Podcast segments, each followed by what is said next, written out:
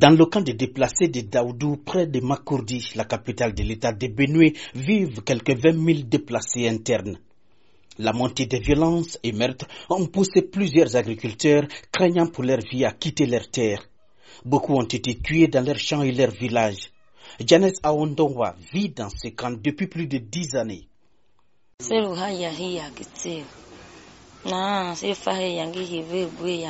Nous étions à la maison, puis nous sommes allés au champ quand nous avons vu les éleveurs Peul arriver et ils ont commencé à tirer et ont tué un homme par balle. Nous avons couru pour revenir au village pensant que c'était fini, mais ils sont venus au village et ils ont tué beaucoup de personnes cette nuit-là. Mais nous avons eu la chance de nous échapper et nous retrouver dans ce camp de déplacés. Dans ces camps de déplacés de Daoudou, la fatigue et le désespoir sont visibles sur les visages de toutes les femmes, les filles, les garçons et les pères de famille désorientés par ce qui s'est passé dans leur village avant de se retrouver dans ces camps.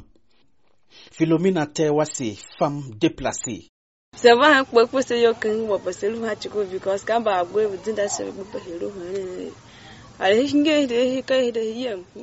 Nous ne sommes pas à l'aise ici, mais nous n'avons pas le choix car nous ne pouvons pas rentrer chez nous où notre sécurité n'est pas garantie.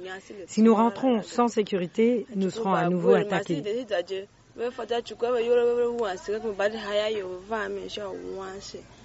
Ils ont été chassés de leur foyer par des affrontements entre éleveurs et agriculteurs et contraints de vivre dans des conditions très difficiles.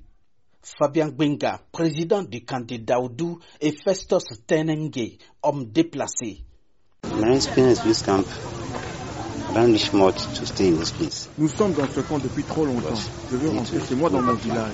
Rester dans ce camp nous soumet à beaucoup de contraintes. Je ne veux plus rester ici. Nous sommes restés trop longtemps dans ce camp. La vie n'est pas facile dans ce camp. Même se nourrir est difficile. Certains de nos enfants ne sont pas retournés à l'école à cause de cette situation. Certains ont fini l'école primaire, mais ont eu du mal à continuer leurs études. Cette situation a conduit aussi au mariage précoce de certaines filles et au trafic d'êtres humains.